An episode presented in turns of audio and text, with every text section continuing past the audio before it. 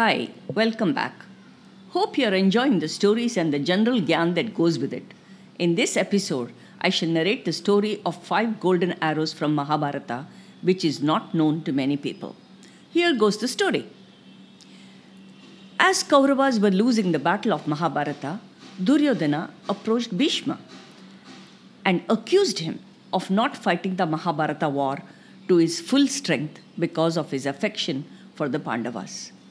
Bhishma was greatly angered, and he immediately picked up five golden arrows, chanted the mantras, declaring that he would kill the five Pandavas with the five golden arrows. Duryodhana was pleased, but he did not trust Bhishma to keep his word of promise. So he asked Bhishma to give custody of the five arrows, saying that he would keep them and return them the next morning. Let me take you to the incident that happened a little before Mahabharata war, when the Pandavas were living in exile in a forest. Duryodhana placed his camp on the opposite side of the lake where the Pandavas were staying. Once, while Duryodhana was taking a bath in that lake, the heavenly Gandharvas also came down. And Duryodhana picked a fight with them, and he was de- defeated and captured. Arjuna saved Duryodhana and set him free. Duryodhana was ashamed, but being a Kshatriya, he asked Arjuna to ask for a boon.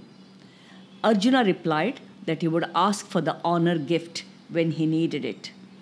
That night, when Duryodhana had the custody of the five golden arrows, Krishna reminded Arjuna of his boon and urged him to go to Duryodhana and ask for the five golden arrows.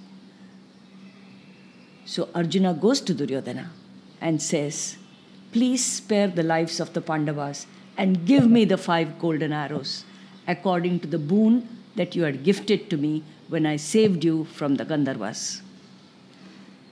Duryodhana had to honor his word.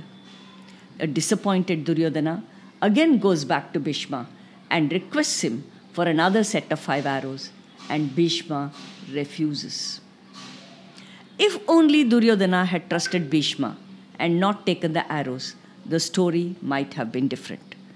A study done with female twins, both identical and fraternal, concluded that a trusting personality seems to be, at least in part, genetic, while a mistrustful or a distrusting personality seems to come from the family and other influences. In other words, it is environment related. If we were to compare Kauravas and Pandavas, the genetic part might be the same to a large extent, but the mistrust factor could be based on the fact that Dhritarashtra was visually handicapped and Gandhari refused to see, and Uncle Shakuni breathed negativity into them. How does an individual develop a feeling of trust or mistrust? Why is it important? Psychologist Erik Erikson's theory of psychosocial development states that the trust versus mistrust stage is the first stage of development in life. This stage begins at birth and lasts till the child is about 18 months old. When the father asks the child to jump from a height and holds his hand up to receive the baby, without hesitation, the child jumps down into the arms of the dad. This leap of faith is an example of implicit love and trust. It seems funny that something one learns as early as this influences the adult life. Children who have had loving caregivers in infancy will be more likely to form enduring relationships with others throughout the course of their lives. The opposite feeling can make children to become fearful, confused, and anxious, all of which make it difficult to form healthy relationships later in adult life. Would you like to have meaningful relationships? Here are a few tips. Say what you mean and mean what you say.